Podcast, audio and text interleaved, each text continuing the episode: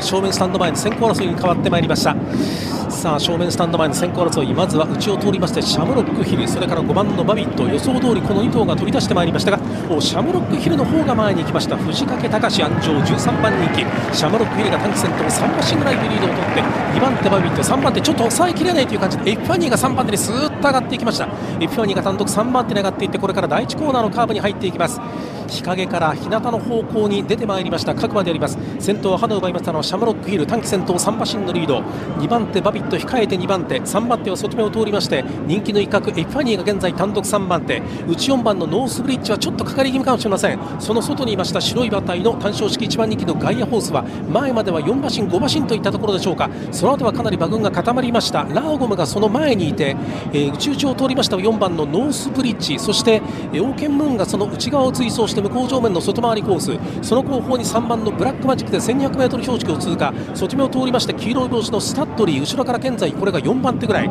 前半 1000m1 分1秒3です。その後は2馬身下がりました。9番のエヒト。方法馬群はかなりばらけました。その後は2馬身3馬身間が開いてアリストテレスそしてその外にユーバーレーベンオークス馬後ろから4番手ぐらい。それから後方2番手レインカルナティオ一番後ろから12番のレッドガラン。先頭から最後方までそれでもここでようやく馬群が縮まってまいりまして10馬身の圏内で外回りコースを割ってこれから第3コーナーのカーブに向かいます。先頭はシャムロックヒル短期先頭1馬身のリードがあります。2番手にバビット3番手外目を通りましてラーゴマがスーッと外から上ってまいりました。単独3番手から2番手を伺う。さあそしてその外にひときわ目立つ白い馬体の単勝式1番人気ガイアホースが前から4番手5番手。内々を通りまして4番のノースブリッジ。それから外を回りましたとユーバーレベンがそのままスーッと上がってまいりましたオークス馬さあ4コーナーをカーブして直線コースに入ってまいりました。先頭は逃げるバビットバビット先頭ですが赤い帽子のノースブリッジかノースブリッジか。で前の方に行ってノースブリッジが先頭に入れ替わった。外を通ってユーバーレーベンお外を通りましてエヒトが突っ込んでくる。外からエヒト残り 100m 少々。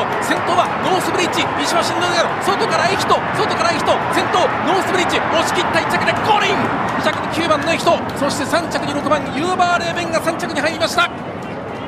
勝ちタイム2分13秒。勝ちましたのはノースブリッジ3番人気。重賞2勝目岩田康成長寿ジョッキー。エプソムカップに続いて重賞2勝目ノースブリッジ。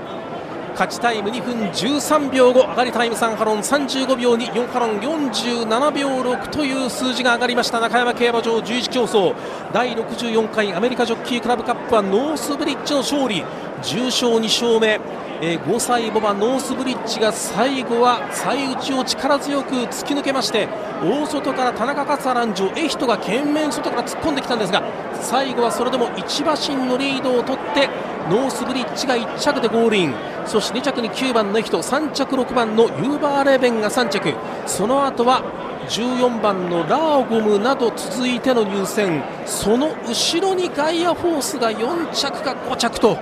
えー、5着ですかね、その後7番のスタッドリーなどが続いての入線ということになりました、えー、勝ちましたのはノースブリッジ、モーリスの3区